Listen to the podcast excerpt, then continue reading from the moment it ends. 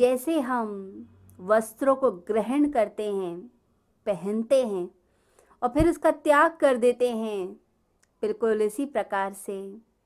ये जो आत्मा है, ये शरीर को धारण करती है और उसके बाद शरीर का त्याग करती है। हम वस्त्रों को पहनते हैं कि सर्दी, गर्मी से बचाव हो पाए। उसी प्रकार से यह आत्मा कर्म फल को भोगने के लिए इस शरीर को ग्रहण करती है, इसको ओढ़ लेती है, पहन लेती है।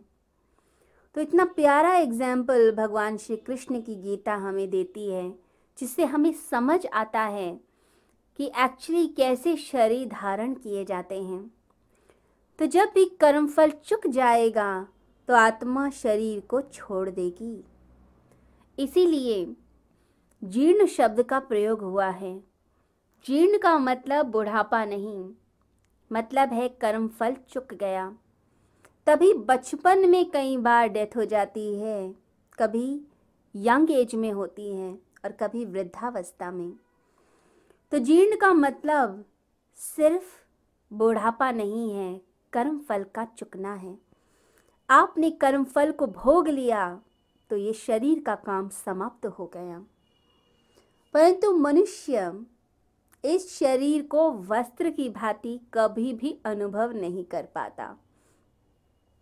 श्लोकों में हम पढ़ लेते हैं, जब स्वस्थ होते हैं, तब तो हम ये बातें करेंगे ज्ञान की, परंतु थोड़ा सा शरीर को कष्ट हो जाए, बुखार हो जाए, या पैर में चोट लग जाए, तब उस समय कभी भी भान नहीं होगा कि ये शरीर वस्त्र है। तो अब वस्त्र की भांति इसको नहीं लेते हैं। तब अब शरीर ही हो जाते हैं, तब सारा ज्ञान मनुष्य का चला जाता है। कोई आपके पैर में पत्थर मार दे तो आपको कितना गुस्सा आता है।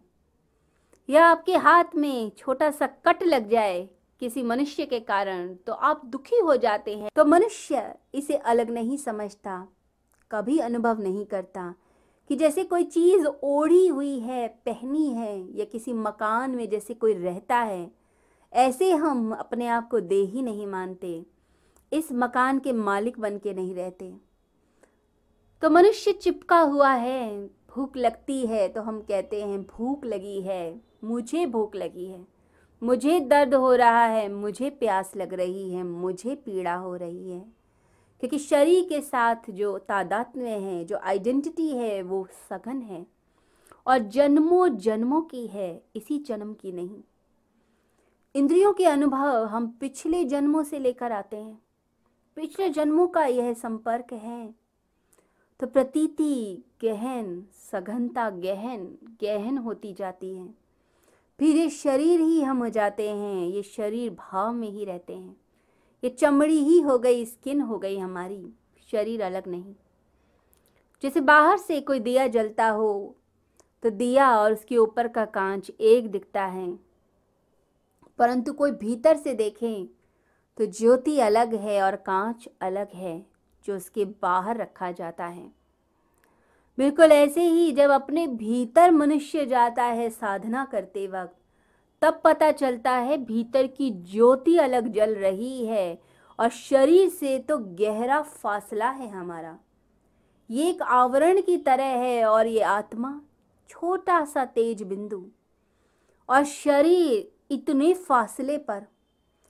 ये अनुभव जब तक नहीं होगा साधना में, तब तक मनुष्य सिर्फ़ बातें करेगा, लेकिन उसको प्रैक्टिकली यूज़ में नहीं लाएगा। नहीं तो आप ज्ञान की बातें ही करेंगे और ज्ञान भीतर नहीं प्रवेश करेगा। नव जीवन साधना। क्या नकारात्मक विचारों को मन में आने ही न दें? ये हमारे वश में है। क्या तनाव की जड़ें मन में उपजेंगी ही नहीं? अगर निरंतर ध्यान साधना को जीवन में शामिल कर लिया जाए आध्यात्मिक जगत में परमात्मा की अनुभूति के साथ, क्या सांसारिक जगत में भी प्रसन्नता, सफलता, संबंधों में आत्मीयता, धन, ऐश्वर्य का सपना सच करती है? नव जीवन साधना? तो इसका जवाब है हाँ।